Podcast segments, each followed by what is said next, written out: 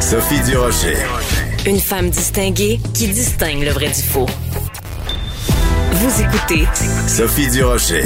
Bon, ben la nouvelle euh, est tombée hier. Il y aura pas de Noël. En tout cas, il y aura pas de rassemblement de Noël ou de rassemblement du temps des fêtes. Mais c'est pas juste ça. Le premier ministre euh, a dit hier, écoutez, les trois prochains mois seront les pires, les plus difficiles. On va parler de tout ça avec Patrick Derry, qui est analyste en politique publique et euh, qui est avec nous tous les vendredis pour parler de tout ce qui a attrait à la COVID-19 et nous faire son bilan du vendredi. Patrick, bonjour. Bonjour Sophie. Patrick, on n'est pas surpris que le gouvernement euh, revienne en arrière sur son fameux contrat moral, euh, d'autant plus que euh, toi et moi, Patrick, c'est un petit peu toi qui a, qui a tiré la sonnette d'alarme en attirant l'attention de tout le monde sur cette entrevue avec le docteur Don Shepard de l'université euh, McGill, qui, dans les médias anglophones, avait commencé à dire c'est ça n'a aucun sens de fêter Noël. Le plan du gouvernement n'a aucun sens. Oui, c'est drôle hein, parce que c'est une entrevue qui avait presque passé inaperçue parce que la, les, francophones, on n'a pas l'habitude de euh, regarder ce qui se passe du côté des médias anglophones là. Et euh, l'entrevue a été faite une semaine avant, puis quand elle a été relayée sur les médias sociaux, là, ça a eu l'effet d'une bombe un peu. Ça a donné beaucoup d'entrevues en français là, dans, dans sur ton sur ton émission, mais on a, on a aussi vu le docteur Shepard à TVA. Et euh, c'était une faut le rappeler, c'est une sortie très, très forte. D'abord parce que monsieur est un excellent communicateur. Il est aussi en, une autorité en la matière. Hein. C'est un c'est le chef du département d'immunologie et de microbiologie euh, au CUSUM. Et euh, il a expliqué en quelques salves euh, très bien ciblées que c'était vraiment pas une bonne idée. Et s'entraîner aussi un certain nombre de professionnels de la santé, beaucoup de médecins, entre mm-hmm. autres, qui sont entrés dans le sillage puis qui ont dit que c'était vraiment pas une bonne idée. Et euh, mais bon, ça menait à ce qui est quand même la bonne décision. Là, c'est une bonne chose quand même. Moi, je veux, je veux quand même donner ça à M. Legault parce que c'est euh, c'est pas facile quand on est s'est peinturé dans un coin de marché sur la peinture. Puis euh, en plus, hier, M. Legault a dit qu'il n'avait pas écouté la santé publique cette fois-là. On sait depuis le début de la pandémie, M. Legault, lors des points de presse, répète inlassablement qu'il mm. écoute toujours ce que Dr Arruda lui dit. Et là, la recommandation de la santé publique, c'était d'attendre jusqu'au 11 décembre. Et à un moment donné, M. Legault a décidé, là, ça ça n'avait pas de sens de laisser les attentes à un tel niveau. Puis, évidemment, la situation est encore en train de se détériorer. Fait qu'on a décidé, ben, Noël, on va le fêter en 2021.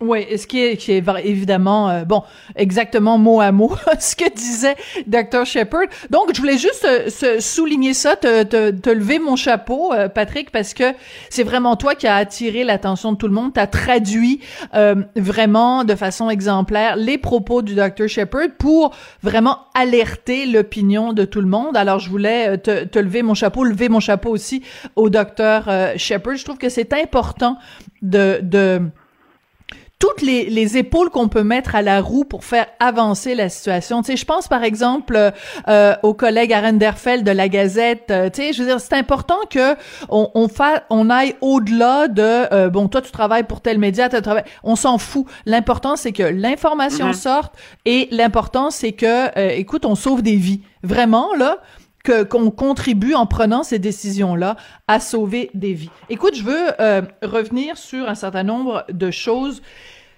Qu'est-ce qu'on fait à partir de maintenant? Parce que euh, dans les petites notes que tu m'as envoyées pour préparer la, la, chronique de ce matin, tu me dis, tu poses la question que je trouve absolument terrifiante. Est-ce que le politique, le politique a-t-il été abandonné? Le politique a-t-il abandonné la partie?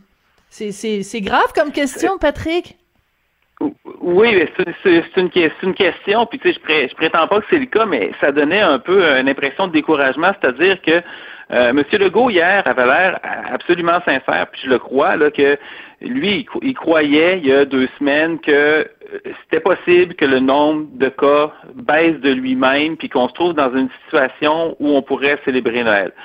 Euh, bon, il y, a, il y, a, plusieurs qui l'ont dit que d'abord, même, même à moins même à 1000 cas par jour, ça semblait pas avoir de sens parce que c'est un seuil qui, qui est très élevé. Là, ça, ça mhm. montre quand même qu'il y a une, une forte euh, contamination.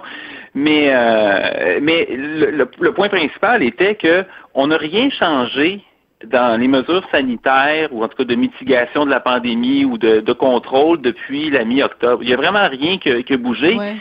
Et depuis ce temps-là, les cas montent. Hein? On était autour de 900 000 cas. Après ça, on est allé vers les 1100, 1200 cas. Puis on a essayé de se convaincre qu'on était sur un long plateau. Mais les chiffres disaient le contraire.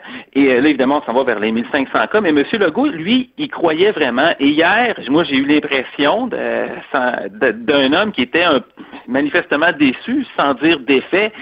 Et on n'a rien entendu après ça qu'est-ce qu'on fait d'autre? C'est-à-dire que là, ce qu'on a fait, évidemment, on a dit, rassemblez-vous pas pour les fêtes, c'est une très mauvaise idée, euh, ça va sans doute avoir un effet sur les hospitalisations. Puis c'est une catastrophe qui est en train de se préparer. Mm-hmm. Mais on n'a rien proposé d'autre. On n'a rien proposé d'autre. Et là, présentement, l'impression qu'on a, c'est on retient notre souffle jusqu'à Noël en espérant que ça monte pas trop. Après ça, on espère que ce qui va finalement devenir quelque chose comme une quarantaine collective d'un peu plus de deux semaines va avoir un effet. Et on prend après ça une grande respiration en espérant qu'on se rende jusqu'au vaccin. C'est ça.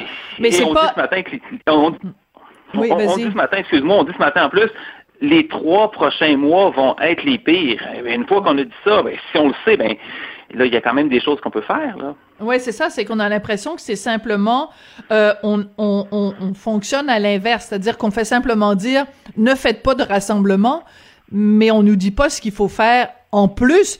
Et euh, je veux juste euh, vous lire, euh, j'ai une amie qui travaille dans le système de santé, puis je veux pas évidemment donner son nom ou donner d'indices pour pour pour qu'elle puisse être identifiée, mais bon, elle travaille dans une situation. Et moi, je lui écris régulièrement pour savoir, ben, tu sais, prendre des nouvelles de son moral et tout ça. Je lui ai écrit ce matin. J'ai dit comment ça va? Bon, je vais juste dire qu'elle est au chum, hein, de façon générale. Elle dit je vais bien à l'hôpital, la situation est sous contrôle mais fragile. Ça fait très peur ce qui nous attend après les fêtes. Les gens sur le terrain là, ils capotent avec ce qui va se passer en janvier. Ils capotent avec ce qui va se passer en janvier, Patrick.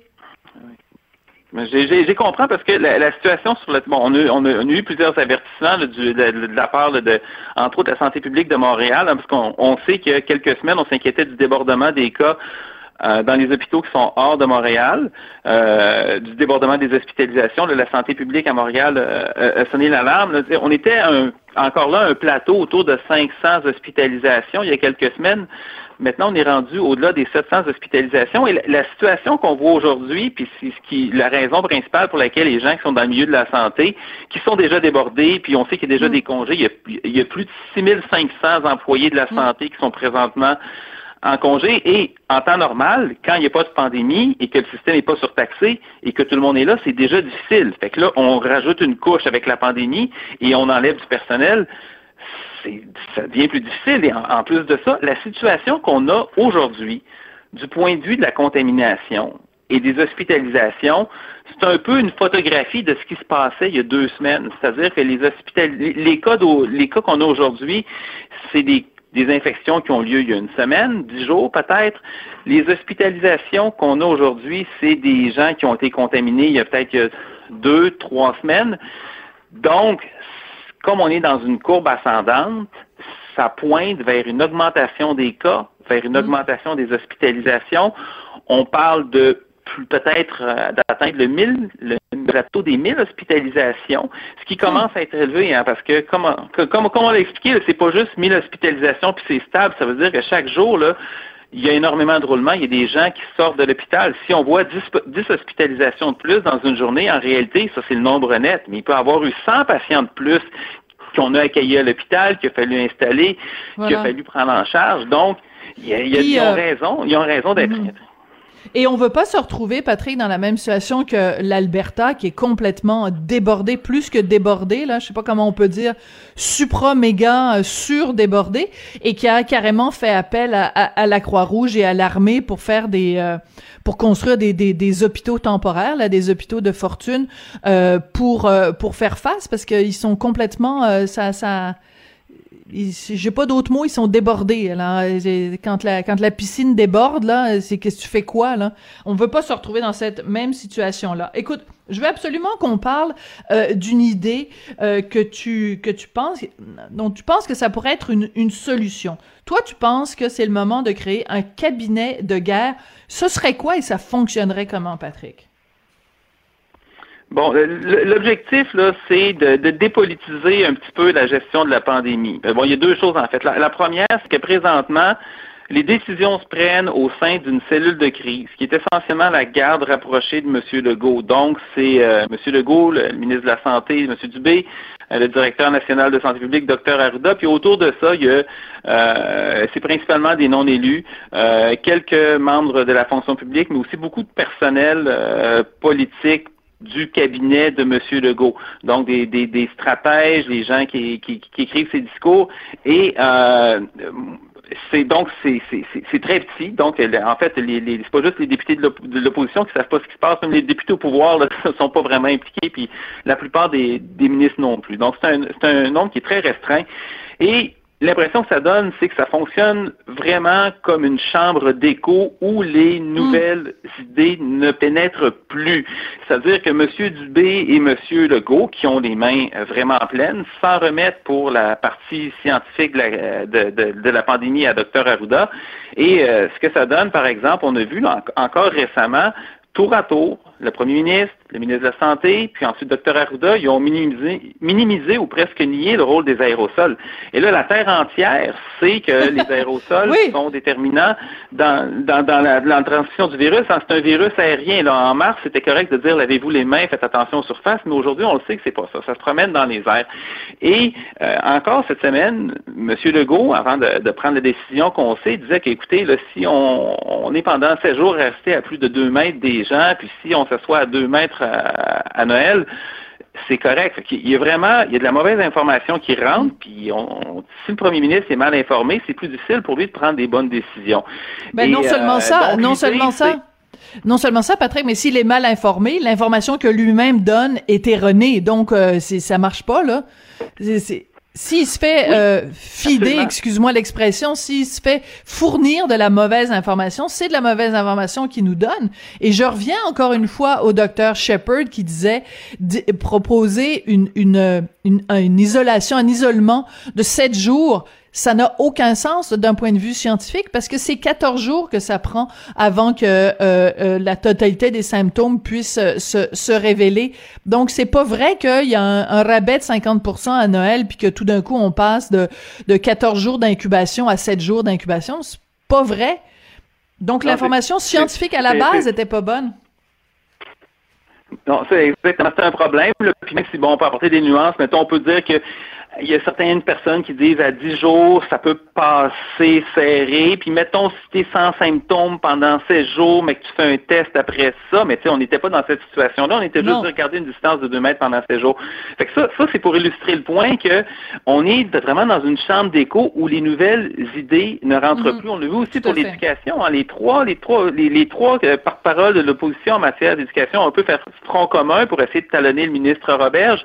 Mais encore là, les mesures tardent à se faire sentir dans les écoles. Donc, l'idée, c'est de remplacer une cellule de crise qui est essentiellement politique, qui, on doit le dire, dépense énormément d'énergie à défendre le bilan de gestion de crise. Moi, je suis fasciné de voir depuis des mois comment on va faire du cherry picking pour toujours trouver les endroits où ça se passe plus mal au Québec qu'au Québec les efforts qui ont été déployés à un moment donné pour faire des comparaisons avec des villes américaines, avec des États américains, avec certains pays européens où ça allait plus mal, euh, des comparaisons sélectives dans le temps, euh, c'est incroyable comment qu'on dépense de l'énergie là-dessus. Et imaginez si les gens qui font ces efforts de recherche-là, parce que c'est des efforts de recherche qui sont là, puis après ça, ils mettent des chiffres ensemble, puis établissent des comparaisons, si on faisait l'inverse, si on focalisait Hmm. sur les endroits où ça se passe mieux, sur les meilleures pratiques et qu'on peu importe le bilan, on est où est-ce qu'on est présentement. Il n'y a rien qu'on peut faire dans le passé pour changer ce qui est arrivé, surtout le printemps. Puis on l'a dit que la crise du printemps parce tenait pas entièrement au gouvernement parce que c'est des conditions qui existaient depuis des années. Fait qu'il faudrait évacuer la, pandémie de la politique. Et la façon de faire ça, c'est entre autres de faire un, cabinet de guerre. C'est quoi l'idée? C'est qu'il y a des précédents dans notre système de parlementaire au, Canada puis en, au Royaume-Uni, par exemple, c'est d'avoir un cabinet composé de membres de plusieurs partis, donc des membres des partis de l'opposition. Fait qu'on pourrait rentrer, par exemple, faire rentrer un membre de chaque parti représenté à l'Assemblée, à l'Assemblée nationale, donc quelqu'un du Parti québécois, quelqu'un du Parti libéral, quelqu'un de Québec solidaire. Et là, dire on va avoir une gestion qui est non partisane où on fait simplement circuler les meilleures idées, qu'on enlève les intérêts, les intérêts supérieurs de la nation, oui. Oui, puis aussi ce qui arrive, c'est que les, les, bons coups seraient partagés par tout le monde, mais les mauvais coups seraient partagés par tout le monde aussi. il y a une certaine solidarité qui s'installe, tout évacue la, joute politique de, de là. Et euh, c'est ça, tu fais, tu fais rentrer des nouvelles idées parce que là, là présentement, on est rendu là parce que on a l'impression d'un gouvernement qui est un petit peu paralysé, qui est impuissant, euh, qui cherche à protéger ses arrières, qui cherche à défendre son bilan et en plus qui reçoit des mauvaises informations. Et ça, ça nous mène à un autre point, c'est c'est peut-être le temps de changer de général. Euh, et là, je parle du docteur Arruda, c'est-à-dire que il y a eu suffisamment d'erreurs, de mauvaises décisions et surtout manifestement, on semblait mal informé. On l'a pris en retard sur les asymptomatiques, on a agi en retard sur le masque. Euh, il y a eu toute cette idée de l'immunité collective au printemps. Ça, on a oublié cet épisode-là, mais c'était surréel. Un ah jeudi, en, point de presse, Dr Arruda et le premier ministre sont arrivés, c'est l'immunité collective. Et le lundi suivant, ça avait complètement disparu, mais on savait déjà à ce moment-là que c'était une chimère qui allait entraîner des milliers puis des dizaines de milliers de décès. Et on le savait depuis plus d'un mois parce qu'il y a des études qui étaient sorties là-dessus et Dr. Arruda ne savait pas au courant. Fait on ramène ça à l'automne et avec les aérosols et ainsi de suite, euh, les, les, erreurs dans les points de presse, les approximations. Euh, hier encore, il semblait pas être au courant, docteur Arruda, qu'il y avait une euh, surmortalité qui commençait à être observée au Québec, en le sens où euh, il y a plus de décès qui sont rapportés présentement par l'Institut de la statistique que des, seulement des décès de la COVID. Fait qu'est-ce que c'est des justement des, des, des, des, traitements médicaux retardés, par exemple. Fait, évidemment, il y a toutes les erreurs de communication aussi, mhm. l'épisode du film de super-héros, le rap et ainsi de suite. Ah, écoute, euh, Patrick, moi, ce que je pense...